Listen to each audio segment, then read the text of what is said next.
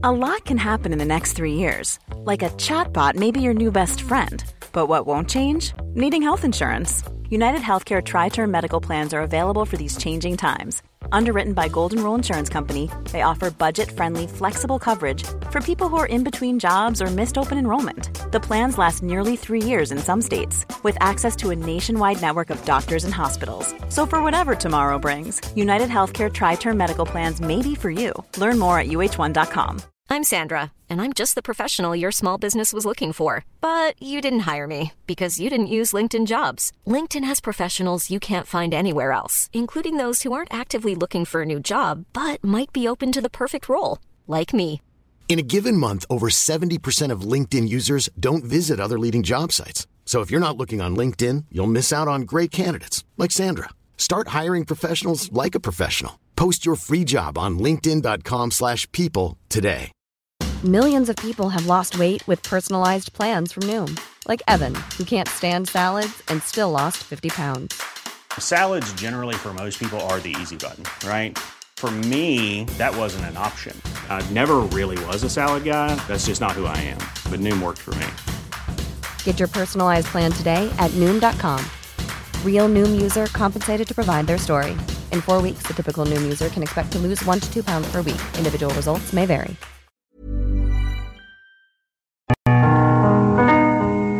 Lettura della Bibbia.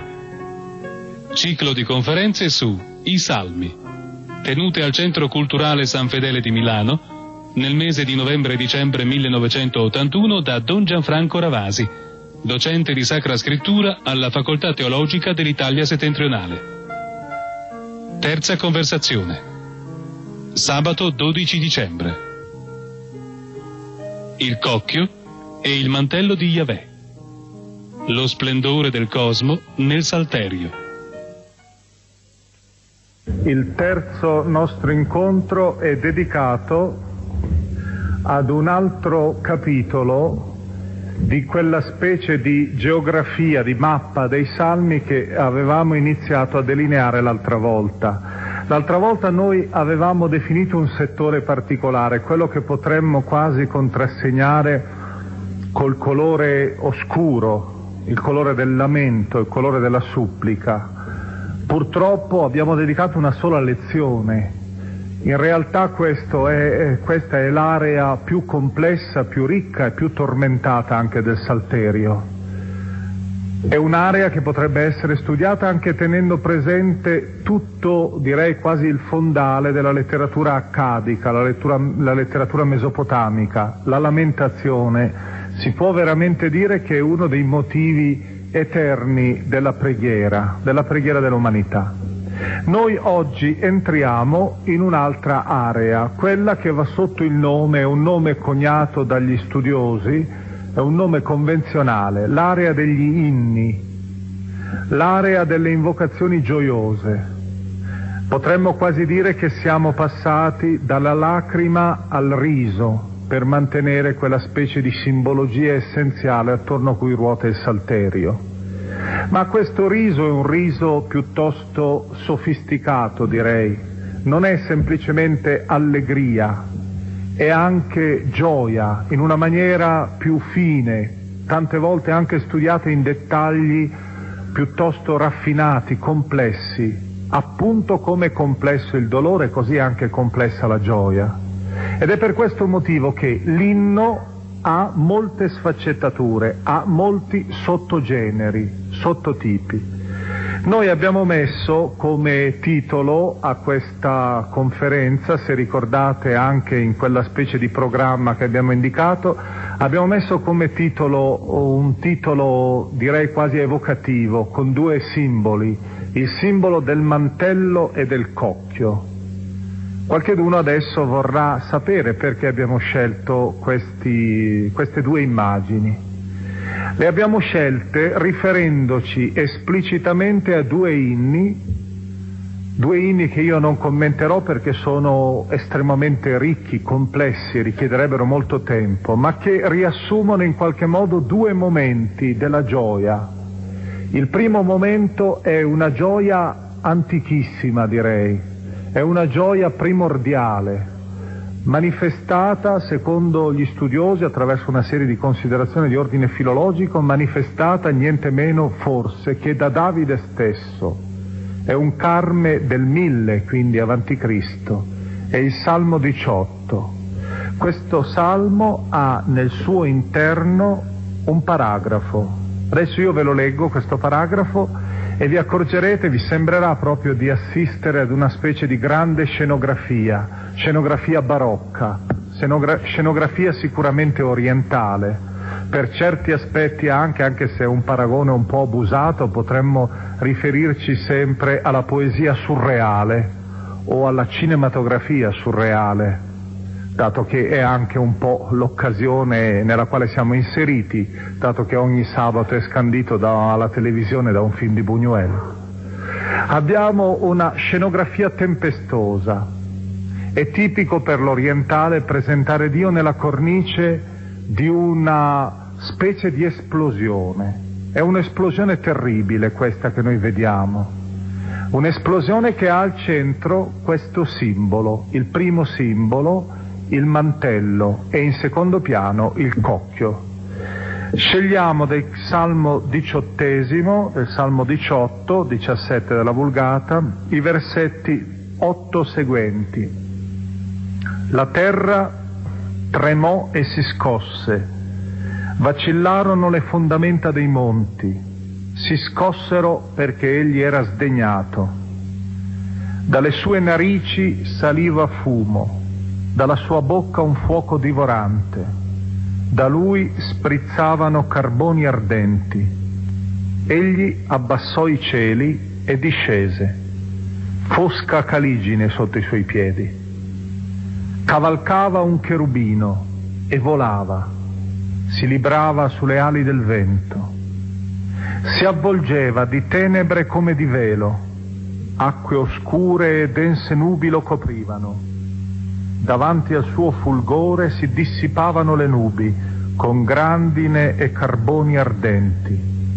Il Signore tuonò dal cielo, l'Altissimo fece udire la sua voce, grandine e carboni ardenti. Scagliò saette e li disperse, fulminò con folgori e li sconfisse.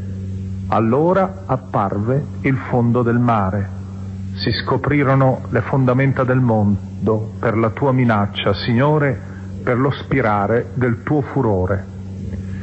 Sarebbe tutto da spiegare questo paragrafo, perché come vedete le immagini, anche se intuitivamente comprensibili, sono immagini complesse. Io scelgo soltanto questa raffigurazione barocca, naturalmente. Yahweh, Dio, è rappresentato come se fosse su questo cocchio che sta inclinandosi. Abbassò i cieli e discese, e il cocchio delle nubi, fosca caligine sotto i suoi piedi. Questo cocchio è sostenuto dai cherubini, questa specie di esseri che sono rappresentati anche nel mondo accadico, esseri animali antropomorfi e anche teriomorfi, zoomorfi, esseri misteriosi che difendono le aree sacre, i templi, il palazzo reale. Egli scende, si libra sulle ali del vento ed è avvolto, questo cavaliere solitario, è avvolto di tenebre come con un mantello, come con un velo. E davanti a lui il mondo impazzisce Avete visto la sua ira, il soffio della sua ira? Fa vedere il, sotto il mare le fondamenta della terra. Sembra quasi che il mondo si spacchi, che il mondo quasi riveli la sua struttura di fondo. Ora, questo testo è da leggere in parallelo con un altro, che di fronte all'imperversare, questo è evidentemente l'imperversare di una tempesta, mette in parallelo invece la gioia di un panorama sereno, sul quale passa ancora il cocchio di Yahweh, passa ancora il suo carro, ma è il carro ormai fecondatore. Non è come questo il carro del giudizio, è il carro invece della fertilità. Il salmo parallelo che scegliamo è il 65, 64 della Vulgata, versetti 10-14. È un salmo questo che ha una parte, la parte che leggiamo noi, dedicata alla campagna, è una specie di quadretto campestre. Teniamo sempre presente nello sfondo la fantasia dell'orientale, il quale è sempre affascinato quando vede il verde. Per noi il verde è una componente del paesaggio, per l'orientale invece è l'eccezione, per cui tutte le volte che appare acqua verde primavera c'è sempre il segno di Dio, c'è sempre il riferimento a Dio. Tu, dice il Salmo 65, il versetto 10, tu visiti la terra e la disseti, la ricolmi delle sue ricchezze, il fiume di Dio è gonfio di acque, tu fai crescere il frumento per gli uomini. Così prepari la terra.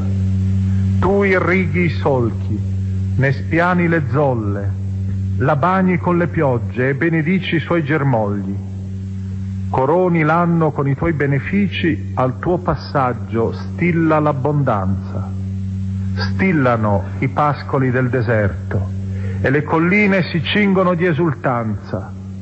I prati si coprono di greggi le valli si ammantano di grano, tutto canta e grida di gioia. Questo era un carme probabilmente legato alla festa di primavera. E si immagina che il panorama, che prima è completamente desolato e desertico, al passaggio, e in ebraico si allude al correre di un cocchio, al correre del cocchio di Yahweh, automaticamente vedete, si colora si smalta di colori, di verde, di frumento, ed ecco che all'improvviso tutto canta gioia, tutto è felicità. Abbiamo trovato attraverso questi due simboli il mantello, il mantello del mistero, questo cavaliere che è avvolto nel, mastel- nel mantello delle nubi, e dall'altra parte il cocchio abbiamo trovato due simboli con i quali si descrive il Signore, Yahweh, che è il sovrano della natura. Ed è questo uno dei temi fondamentali. Io qui vorrei ricordarvi un elemento che è un po' autobiografico, ma che è direi quasi costante. Ognuno di voi lo può riprodurre in qualche maniera, in una maniera diversa. Io lo ricordo in maniera autobiografica non parlando di me in maniera specifica. Ognuno di voi invece lo può ricomporre in maniera specifica, io credo almeno. Si usa dire che normalmente la poesia è una delle prime manifestazioni dell'uomo e bene o male quasi tutti, se non hanno scritto poesia, hanno avuto perlomeno intuizioni di ordine poetico, anche se questa poesia tante volte restava semplicemente su modalità di imitazione, su modalità che erano o romantiche o realistiche a secondo dei periodi della, anche della cultura in cui si era immersi. Strano anche, misterioso Salmo 29 il Salmo 29 è, secondo la maggior parte degli studiosi, è il più antico di tutti i salmi. È un salmo che è stato composto non per il salterio. È un salmo che nel suo nucleo essenziale era cantato, recitato, prima ancora probabilmente che Israele fosse nella terra di Israele prima ancora che Israele esistesse, potremmo dire. Quindi noi ci raccordiamo idealmente con una preghiera che sfida i secoli, con una preghiera che passa oltre l'area stessa nostra religiosa. Ecco, questa grande, solenne preghiera, secondo gli studiosi, riflette ancora in radiografia il vocabolario, la struttura, le modalità di espressione del mondo cananeo, il mondo pre-biblico, il mondo di quegli indigeni che fino a poco tempo fa conoscevamo pochissimo e che dal 1930 in avanti conosciamo molto di più, quando è stata scoperta questa città che ci ha lasciato 35-40 mila tavolette, la città di Ugarit, Rashambra, che si trova attualmente in Siria. Questa letteratura ci ha offerto la possibilità di entrare nel mondo nel quale la Bibbia è, si è manifestata. Si è manifestata con la sua originalità, ma anche si è manifestata non come se fosse un aerolito, come se fosse qualcosa piombato dal cielo. Quest'area è l'area del mondo di Canaan, e il dio di Canaan si chiamava, è un nome che quasi tutti voi sapete leggendo un po' la Bibbia, si chiamava Baal. Baal significa Signore. E questo Baal aveva un attributo, il primo tra tutti, tra tutti gli altri. Baal Hadad, il Signore della tempesta. Ed allora l'ebreo che arriva nella terra di Palestina sente che questo Dio, che egli non accetterà, ha però una preghiera che è bellissima. E allora si mette un po' in questa prospettiva. Perché non prendiamo questo bellissimo carme e lo trascriviamo, lo battezziamo e lo usiamo per la preghiera al nostro Dio, Signore del cielo e della terra? Ed ecco che noi ora vedremo, c'è un carme che è Yavista, cioè un carme che è tipicamente biblico, ma che ha nel suo interno ancora la preghiera antica. Questo salmo è stato composto quindi probabilmente nella sua matrice cananea attorno al 1200-1100 a.C. E adesso noi tra poco lo leggeremo ed è una voce che risuona da 3000 anni sulla faccia della terra, indirizzata al Signore della tempesta e vedremo che cosa significa invocare il Signore della tempesta. Per seguire bene il testo cercate di capire adesso il movimento. È il movimento classico di tutti gli inni. Gli inni hanno una struttura, ricordate la struttura della supplica. C'erano tre personaggi, passato, presente e futuro. La struttura invece dell'inno è una struttura molto semplice, c'è un'apertura, un'ouverture, una specie di antifona, la quale viene ripresa in finale, in maniera anche diversa, ma di solito il tema viene ripreso, qualche volta la lettera anche, viene ripresa in finale. E al centro c'è il corpo, l'inno, col suo snodarsi molto libero, per strofe. Noi adesso vedremo la cornice e vedremo nell'interno il corpo. Per seguirlo bene cercate di pensare a un elemento che è originale, che è originario nel testo ebraico, il suono voce. In ebraico, anche in ugaritico, voce si dice call e questa parola significa anche tuono ed è una parola onomatopeica, call. Il salmo nel suo corpo risuona continuamente su questa voce che viene ribadita per sette volte, call, call, è l'idea del tuono che sta irrompendo. E noi vedremo che il movimento del tuono il movimento quindi della tempesta è un movimento progressivo, segue il cielo, segue l'area della Palestina. Allora cominciamo. Prima di tutto la cornice. La cornice è stata scritta da un poeta ebreo, da un autore dei salmi. E l'autore dei salmi ha perforato i cieli. E per capire bene questo dovete immaginare, dovete ricordare un dato che è fondamentale nella teologia biblica. Il Tempio di Gerusalemme, il santuario e il cielo sono quasi uniti da una specie di canale di comunicazione. È come un po' se fosse una specie di grande asse verticale che unisce cielo e terra, ma la unisce in quel punto preciso, il Tempio. Allora se io sono nel Tempio, è come se fosse nei cieli. E allora la cornice sarà questa, cielo dove abita Dio, l'area di Dio e il Tempio, che sono la stessa cosa, sono fusi in unità, non si possono distinguere. E in questo cielo Dio è assiso, come è assiso nel Tempio, attorno ai suoi ministri, al suo consiglio della corona, che sono gli angeli, i figli di Elohim, i figli di Dio vengono chiamati nel linguaggio del mondo cananeo. Ecco allora la cornice, cominciamo con la cornice, versetti 1-2. Date al Signore, figli di Dio, date al Signore gloria e potenza, date al Signore la gloria del suo nome, prostratevi al Signore in santi ornamenti. Comincia questa specie di sinfonia. I figli di Dio sono gli angeli. Ma naturalmente chi sono nel Tempio? Sono tutti gli ebrei che stanno pregando. Ecco la cornice. Cominciamo per ora ad immaginare questa specie di lode corale. Questa lode immagina la pace o il terrore? Immagina sicuramente la pace. Eppure fuori è scatenata la tempesta. E difatti subito dopo il salmo passa alla tempesta. Naturalmente voi dove trovate la parola tuono, ricordate che si può tradurre sia voce che tuono.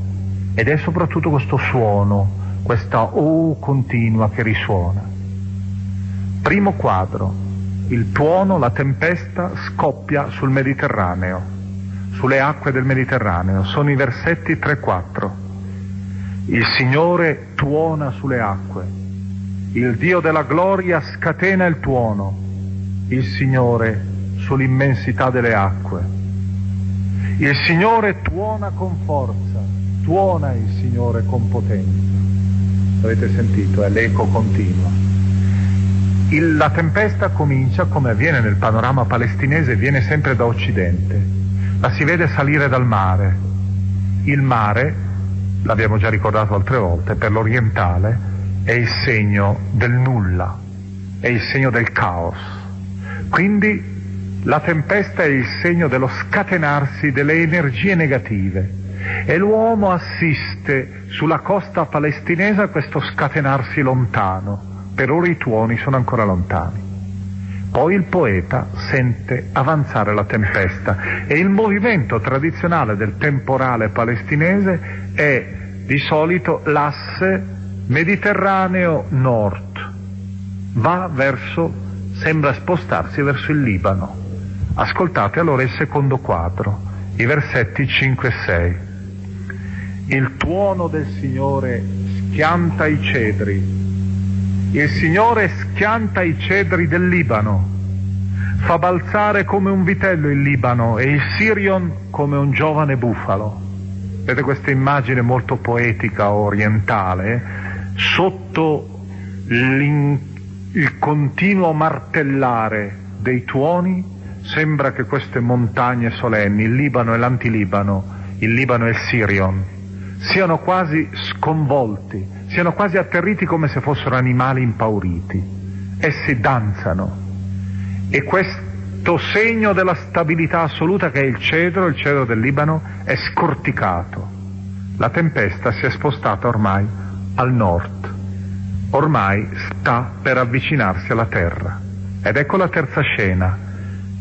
In, con celerità la tempesta dal Mediterraneo è salita in alto nel confine settentrionale e ora sta per arrivare sulla città santa, sta per arrivare sul deserto, il deserto di Giuda. È la terza scena, quella dei versetti 7, 9b. Il tuono saetta fiamme di fuoco, il tuono scuote la steppa, il Signore scuote il deserto di Kadesh, il tuono fa partorire le cerve, spoglia le foreste. La tempesta ormai è arrivata verso il sud, il deserto, deserto palestinese, fino giù a Kadesh. E vedete che ormai l'eco della tempesta non è più soltanto nella natura inanimata, i vegetali.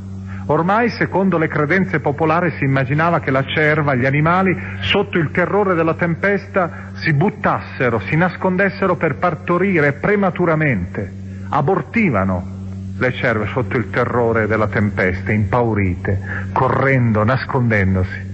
Egli vede perciò incombere su tutto il territorio palestinese ormai il call, la voce tuono di Yahweh. E ormai siamo pronti, dopo aver visto questo movimento veloce della tempesta, dopo aver visto questo dispiegarsi terribile della natura, siamo pronti ormai per raccogliere la cornice finale. E la cornice finale dov'è? È ancora mentre all'orizzonte, mentre nello sfondo si sente il rumore del tuono, nell'interno del Tempio invece c'è soltanto la lode e la pace. Ed ecco allora la finale. Nel suo tempio tutti dicono gloria, il Signore è assiso sulla tempesta, il Signore siederà per sempre, il Signore darà forza al suo popolo, benedirà il suo popolo con la pace. Vedete che l'ultima parola, mentre tutto il salmo è un salmo di movimento, di terrore, l'ultima parola del poeta ebreo che ha fatto la cornice dell'inno è invece la parola shalom, la parola pace. Cielo e terra sono uniti quasi verticalmente nel Tempio, mentre fuori imperversano le tempeste, Israele, il fedele, prega sereno e non teme, perché egli è in comunicazione diretta con l'infinito. Potremmo dire, se vogliamo interpretare questo salmo, che ci sono sostanzialmente due temi che sono continuamente riproducibili anche in chi oggi prega usando una preghiera lontanissima. Il primo tema è sicuramente il tema della trascendenza. Il Signore è sopra e controlla le energie misteriose della natura. C'è quindi una visione di Dio che comprende anche la sua superiorità. C'è quindi anche una dimensione di paura, è quella dimensione costante, è quella dimensione che anche noi sperimentiamo tutte le volte che vediamo scatenarsi le energie della natura attorno a noi. Io adesso vorrei ricordarvi due testi. Sono testi proprio agli antipodi, che esprimono lo stesso sentimento.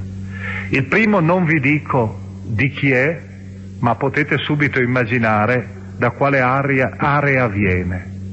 Ecco, ascoltate questo testo potente uragano dal cuore invisibile, voce potente, uragano, voce d'un Dio grande e potente, voce del Signore del cielo e della terra, potente, voce che sconvolge in alto il cielo e che stupisce in basso la terra e le montagne. La sua voce è un diluvio. La sua voce abbatte come una clava madre e bambino. La voce del Signore distrugge le querce. La voce del Signore distrugge i roseti sbocciati. La sua voce abbatte i grandi alberi e fa partorire le cerve. E questo è, come potete ben immaginare, il testo che è stato scoperto nel 1900 attorno all'anno 35-40 e che costituiva il salmo originale, da cui il poeta ha imitato, il poeta biblico ha ripreso i motivi fondamentali. Vedete che alla base c'è questo terrore, voce potente. Dio è come armato di una clava e non ha compassione di nessuno. È il senso della potenza di Dio. E il secondo testo invece che vorrei leggervi è questo, ed è di un nostro contemporaneo invece. L'uomo ha creato tra le acque nere e fredde una zona abitabile ove fa chiaro e caldo. Ma quanto è precaria questa dimora? In ogni istante la cosa terribile, maiuscola, il nulla, il male, fa irruzione, fuoco, peste, tempesta, terremoto, scatenarsi di forze morali, oscure, che trascinano in un istante ciò che noi avevamo costruito e ornato. L'uomo sospeso su questa specie di baratro e le parole sono di Teilhard de Chardin, Le milieu divin, l'uomo sospeso si è creato la sua area, sereno si è assiso, l'ha ornata, nel linguaggio biblico lui dice costruire e ornare il linguaggio del Genesi 1 per descrivere la creazione, ha creato anche lui il mondo, l'uomo, eh, indubbiamente, eppure all'improvviso le acque fredde e nere riprendono ancora il dominio. E allora possiamo dire che questo salmo è la celebrazione anche della paura, è la celebrazione del limite dell'uomo, quel limite che l'uomo avverte con la natura, ma dall'altra parte, e lo capite bene, è anche una celebrazione di sommo ottimismo. Noi siamo immersi in un mondo che è come un gorgo che ci aspira, ma d'altra parte ci sono alcuni punti sicuri, alcune colonne, alcune rocce sulle quali l'uomo si asside ed è appunto, dice la Bibbia, la fiducia in Dio.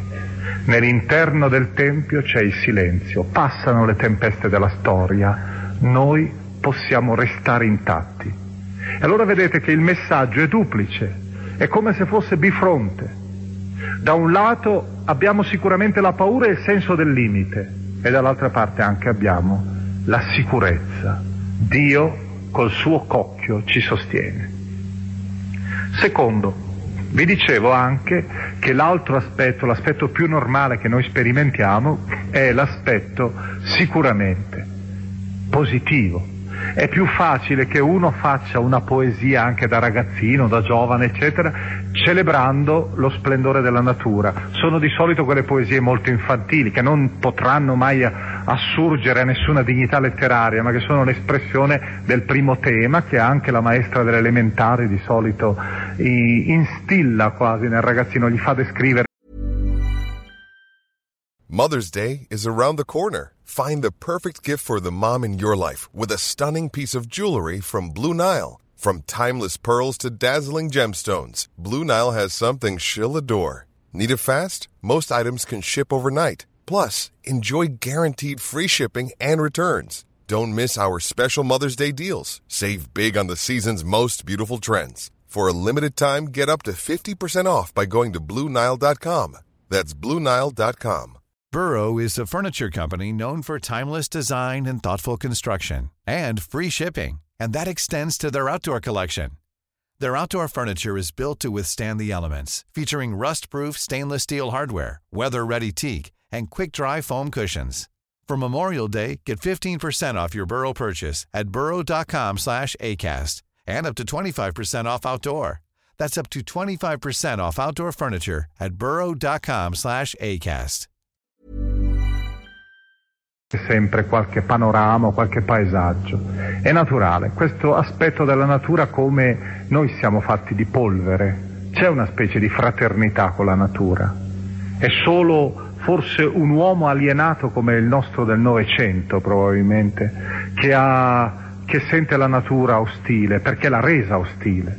Nei suoi confronti è sempre un atteggiamento di conquista bieca, non di rapporto di dominio in maniera armonica, come era stato sognato dalla grande pagina d'apertura della Genesi. Ecco allora un altro testo, l'inno alla natura gioiosa l'inno alla natura che è contemplata ma soprattutto tenendo presente che nella natura c'è un tesoro, c'è una scintilla e vedremo qual è questa scintilla. Il salmo che io scelgo purtroppo lo dobbiamo leggere velocissimamente, è un salmo bellissimo, difficile, brevissimo. Voi adesso ascolterete ancora una volta il famoso schema, per cui vi abituate, vedete che esistono alcuni modelli costanti. Come deve essere lo schema dell'inno? Introduzione, cornice, corpo dell'inno, conclusione. Voi adesso la ritroverete ancora nella stessa maniera e lo ritroverete in tanti altri inni alla natura. Il salmo è il salmo 8, il più celebre di tutti gli inni alla natura. Questo salmo è diventato famoso anche al grosso pubblico, al grosso pubblico poniamo americano per esempio, per una, per una ragione estrinseca.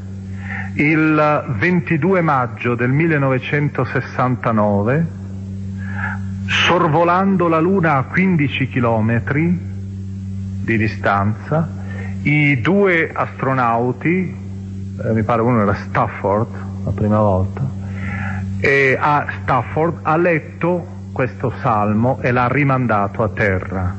Ha letto il salmo 8.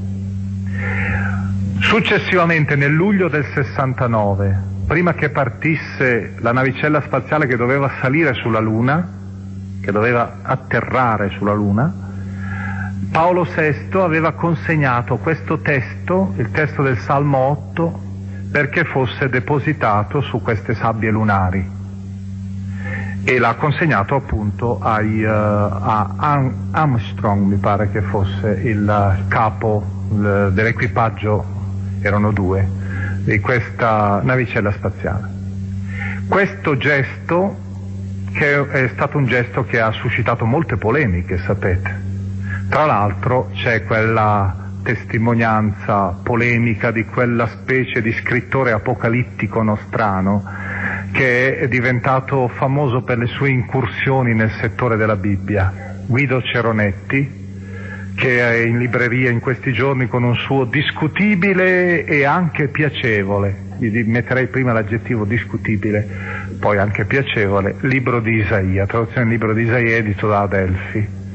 Guido Ceronetti, un poeta e scrittore torinese, aveva scritto allora un libro intitolato La difesa della luna, lui è un conservatore apocalittico, nel senso che vede l'umanità continuamente sotto il segno della maledizione e tutto ciò che l'umanità fa per progredire è solo e sempre suicidio.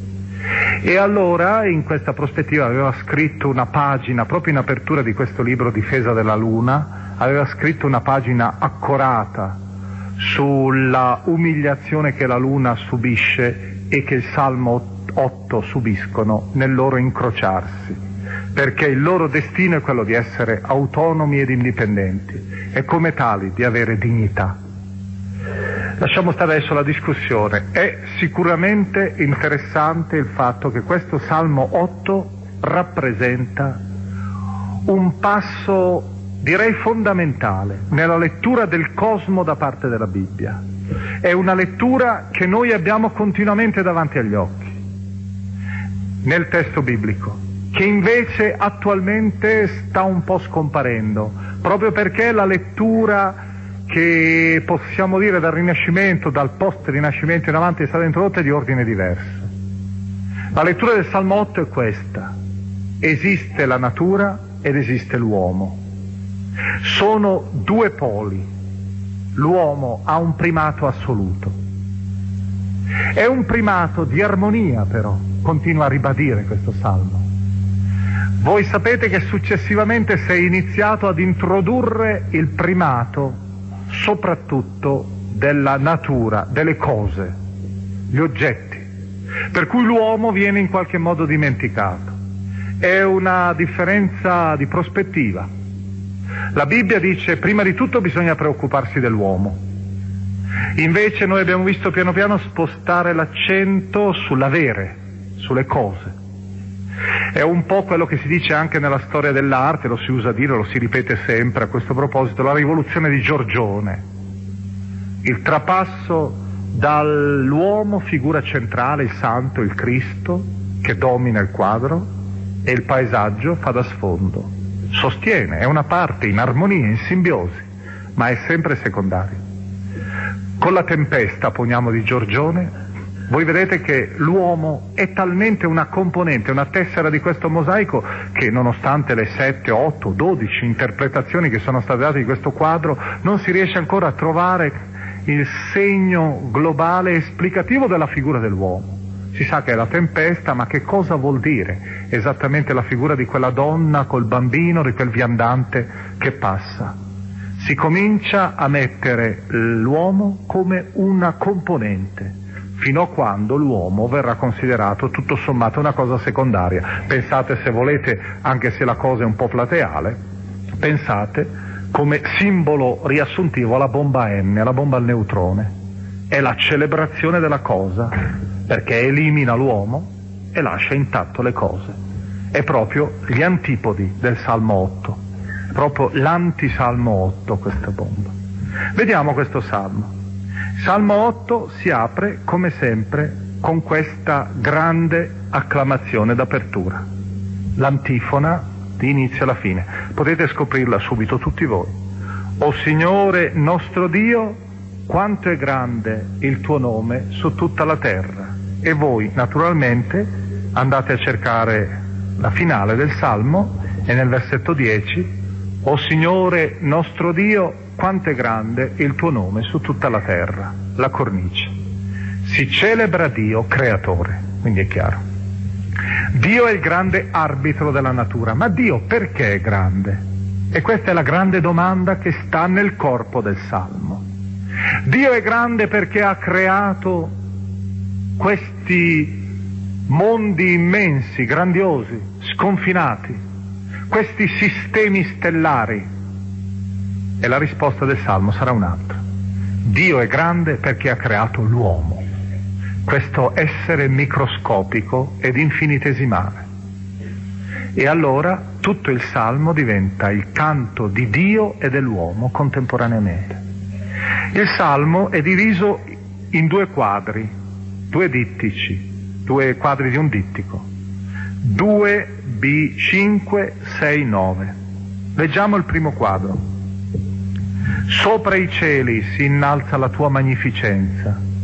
Con la bocca dei bimbi e dei lattanti affermi la tua potenza contro i tuoi avversari per ridurre a silenzio nemici e ribelli.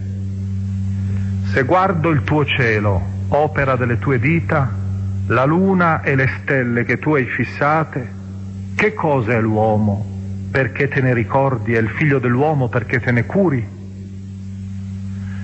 Immaginiamo la cornice di questo salmo, probabilmente una festa notturna. Il cielo è il cielo dell'Oriente, sempre limpidissimo. Questo cielo tutto stellato, e in questa festa notturna, c'erano delle feste notturne anche in Israele, in questa festa notturna il salmista comincia a fare il primo confronto. E voi avete ben visto qual è il confronto. Il confronto è tra i sistemi stellari e l'uomo. Qual è la risposta? Qual è il risultato di questo confronto?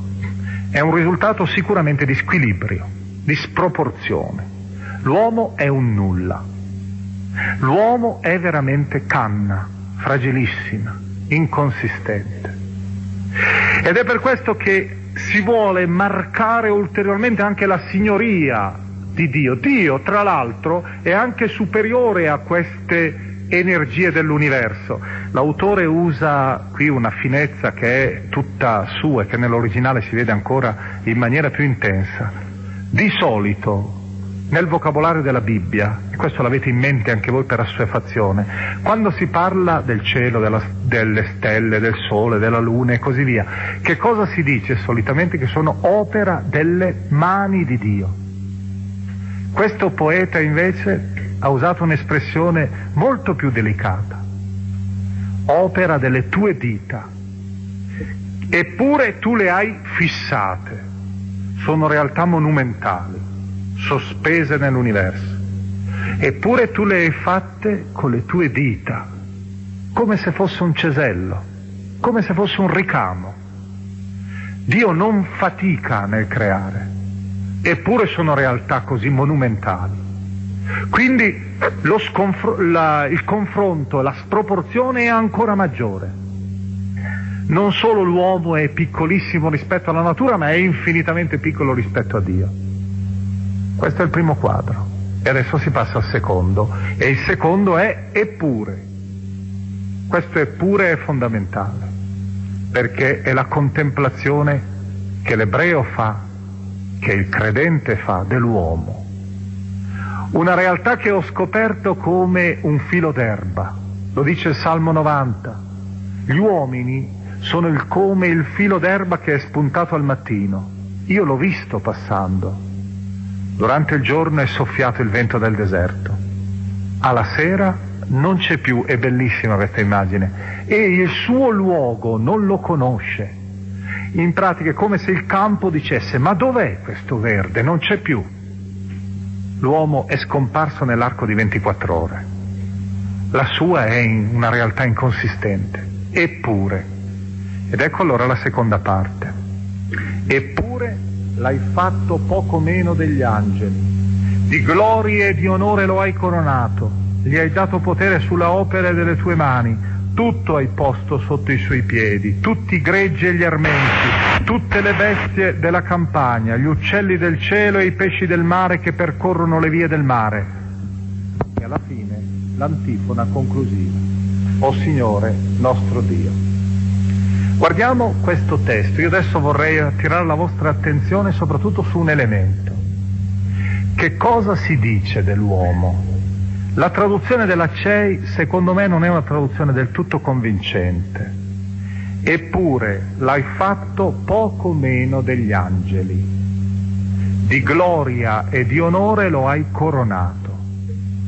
Due sono i dati. Primo dato, l'hai fatto poco meno e in ebraico c'è però, non c'è angeli, c'è la parola Elohim Ora, Elohim è una parola che può anche voler dire angeli, ma solitamente nella Bibbia vuol dire Dio. Il confronto era prima tra chi? Tra gli angeli e l'uomo, tra l'uomo e la natura soltanto. Era il confronto tra l'uomo e Dio. E allora è più logico che qui adesso si ribadisca. Quest'uomo piccolissimo, in realtà insignificante, eppure è di poco inferiore a Dio. La grandezza dell'uomo è tale da essere questa realtà fragile eppur grandissima. Egli infatti è coronato. E guardate che nel, nell'originale sempre di gloria e di onore hai, lo hai coronato. Gloria e onore nell'originale ebraico evocano le, i termini specifici coi quali si descrive l'aureola del sovrano, quella che in accadico si chiama melammu. Il sovrano appare, ha la sua corona, tutto il suo abbigliamento, è come un'aureola, la gloria e l'onore, Hod Hadar. L'uomo è circondato da questa specie di grande aureola e appare ed egli è il Signore su tutto questo orizzonte. E vedete che allora comincia ancora tutto quell'universo di prima è descritto, ma ormai questo universo dove è messo? Ai piedi stessi di Dio. È messo sotto, ai piedi stessi dell'uomo. È messo sotto l'uomo. Questo essere di poco inferiore a Dio. E allora vedete che il Salmo è la celebrazione di uno dei motivi fondamentali della teologia biblica. Cosa possiamo dire in conclusione, in maniera essenziale, per raccogliere il messaggio di questo salmo, potremmo raccogliere due elementi che sono costanti un po' in tutte le culture, per cui questa preghiera diventa anche la preghiera affine a quella di altri popoli. C'è la scoperta della malattia dell'uomo. L'uomo è limitato. L'uomo è canna, per usare l'immagine di Pascal è una realtà fragilissima in questo universo, è una realtà che può essere schiacciata senza nessun imbarazzo. Quindi c'è questo senso anche del limite, ma subito dopo si esalta quello che Pascal chiamava la canna pensante, la quale ha coscienza di tutto l'universo, è l'unica ad avere coscienza di tutto l'universo. E qui io vorrei ricordare una, uno dei testi che eh, sicuramente se non l'avete mai letto sarebbe uno dei testi da leggere, anche un ricordo un po' direi personale. Per me eh, io ho cominciato, lo posso dire anche se siete così in tanti, ma ormai c'è anche una certa confidenza tra di noi. Io ho cominciato a studiare il greco, sono stato affascinato dal greco in quinta elementare ho trovato una grammatica di greco in quinta elementare e ho cominciato a studiare il greco allora. E da quel momento in avanti ho cominciato e ho sempre avuto una simpatia particolare per questa lingua. E per me una delle scoperte fondamentali è stata sicuramente la scoperta dei tragici greci. Pensiamo al mondo di Eschilo, Sofocle e Euripide Ecco, tra questi testi sicuramente uno dei testi più impressionanti e legato a certi momenti della storia di una persona, non si può neppure dire esattamente perché, è eh, sicuramente l'Antigone di Sofocle. E c'è un testo che mi veniva in mente proprio venendo in giù oggi qui per questa conferenza, un testo sempre dell'Antigone di Sofocle che è un po' l'evocazione di questo salmo, proprio perché è l'evocazione della parte più nobile, ma poi subito dopo c'è la caratteristica di questa cultura tragica, subito dopo incombe invece l'amarezza e dominerà l'amarezza. Ma comunque la frase famosa è molte sono le cose mirabili, molte sono le cose mirabili del mondo, ma nessuna è più mirabile mai dell'uomo. Nessuna è più mirabile mai dell'uomo. Questa celebrazione grandiosa della realtà umana. Questa celebrazione che entra, ho detto, un po' in tutte le religioni, per cui questa preghiera può essere veramente una preghiera anche ripetuta da culture lontane a noi. Vorrei citarvi per esempio questo Carme, è preso da un testo lontanissimo dalla Bibbia, per coordinate culturali, il mondo delle Upanishad, quindi il mondo della cultura indiana. Questa mia anima dentro il cuore è più piccola d'un grano di riso o d'orzo o di sesamo o di miglio.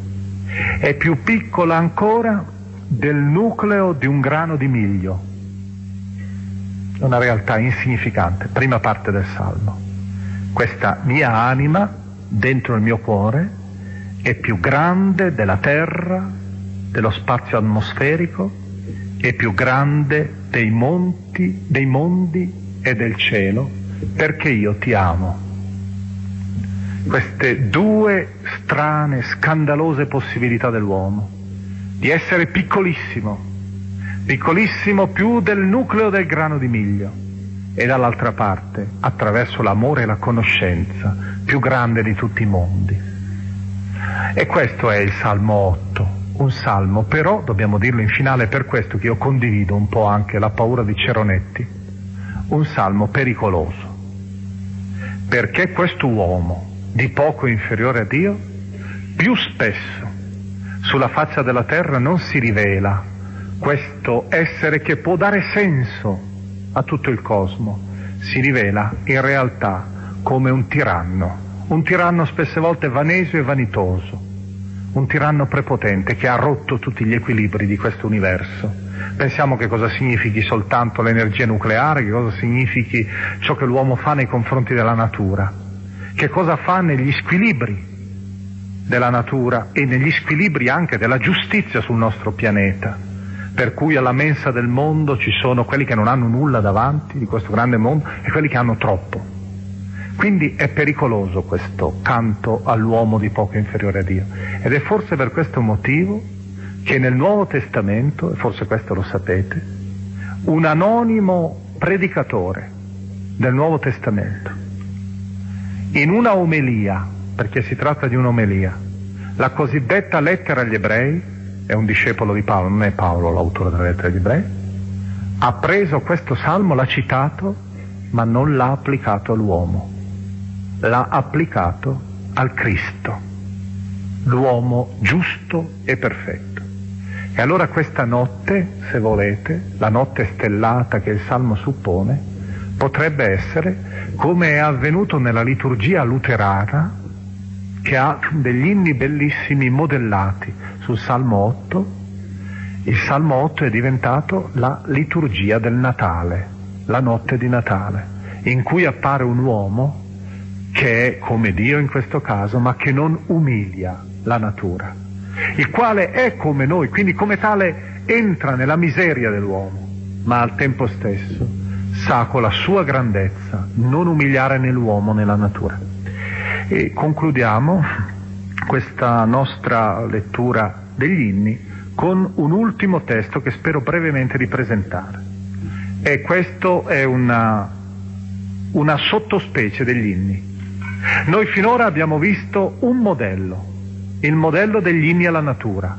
Ci sono altri due temi degli inni che costituiscono due punti di riferimento abbastanza frequenti e costanti nella teologia della Bibbia, per cui ancora una volta ribadiamo il concetto che il salterio è lo specchio di tutta la letteratura della Bibbia. Ci sono da un lato per l'ebreo ci sono due grandi manifestazioni di Dio. La prima è nel Tempio di Gerusalemme la seconda grande manifestazione è invece nel regno di Dio, il regno messianico. E allora ci sono due tipi di inni.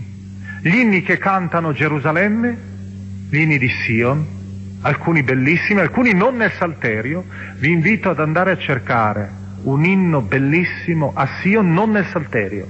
Isaia capitolo 2, versetti 1-5. C'è un bellissimo salmo che è stato composto da Isaia e non è entrato nel Salterio, è di Isaia. Canto a Sion, Isaia 2. E secondo, il regno di Dio, un'armonia diversa nell'universo.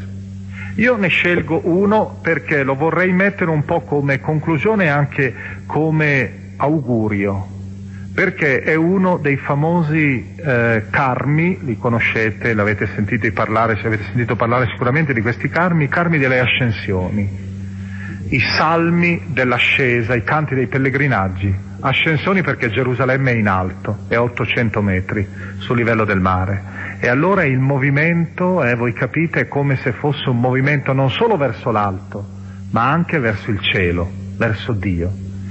Questo salmo, il 121, è un salmo ricco di immagini e che suppone proprio un viandante che sta camminando è direi l'inno all'itinerario della vita.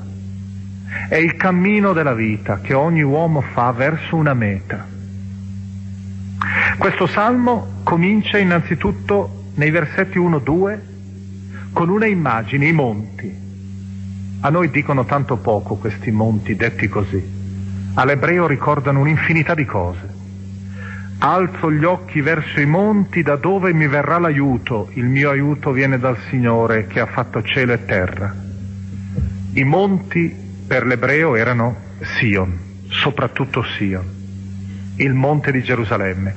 Ed erano anche tutti quei monti sui quali si facevano i culti della fertilità, dove c'erano i santuari pagani. Ed allora è naturale l'allusione. Mi verrà forse l'aiuto da questi monti? il mio aiuto invece viene dal monte del Signore, viene da Sio. E poi il cammino comincia. Si ha sempre in mente quel famoso monte. Ed ecco che allora continuano ad apparire immagini. Un'immagine la sentite subito, risuonare con insistenza. Egli non lascerà vacillare il tuo piede, non si addormenterà il tuo custode, non si addormenterà, non prenderà sonno il custode di Israele il Signore è il tuo custode. Per tre volte avete sentito la parola sentinella, custode. Sta camminando, ci sono i pericoli della notte, c'è il rischio di prendere sonno. Il Signore veglia sempre su di te, anche quando c'è l'oscurità, anche quando c'è la paura. Seconda immagine, il Signore è come ombra che ti copre e sta alla tua destra. Due immagini unite è l'ombra dell'esodo. Quando il sole è implacabile e inesorabile, egli ti difende, come ti protegge nella notte. Ed egli sta alla tua destra. La destra è il segno, è il posto che occupa o il difensore, difensore militare, perché ha la possibilità di sguainare la spada stando alla destra del protetto, non è impedito, oppure nel diritto ebraico è la posizione dell'avvocato difensore Egli in mezzo a tutte le contraddizioni della tua vita ti difenderà sempre, sguainerà sempre la sua spada, starà sempre alla tua destra. Di giorno non ti colpirà il sole, né la luna di notte. È l'ultima immagine. Gli orientali credevano che la luna facesse impazzire se uno la fissava o diventasse cieco uno, fissandola sarebbe diventato cieco. E allora vedete, sole terribile e luna pericolosa sono continuamente neutralizzati da Dio.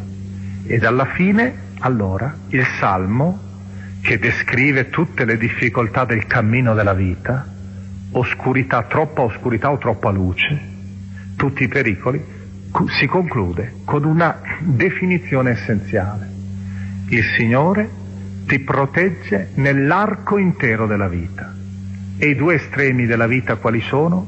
Come usa dire spesso la Bibbia, sono l'uscire dal grembo materno e l'entrare nel grembo della terra. Il Signore veglierà su di te quando esci e quando entri, da ora e per sempre. E allora l'ebreo, camminando, e quindi ogni uomo camminando, sa che può avere questa sicurezza di fondo. E con questo tema noi abbiamo introdotto il motivo che ci terrà occupati nella prossima lezione. Diceva, e questo è un testo che voglio ricordare ora come nota per la prossima lezione, diceva un famoso proverbio musulmano, arabo, diffuso in tutta l'area dei 700 milioni di musulmani. Noi musulmani siamo famosi per la profondità della nostra fede. Ed effettivamente la fede musulmana, ma che riassume anche l'arco intero della poesia biblica, della poesia salmica.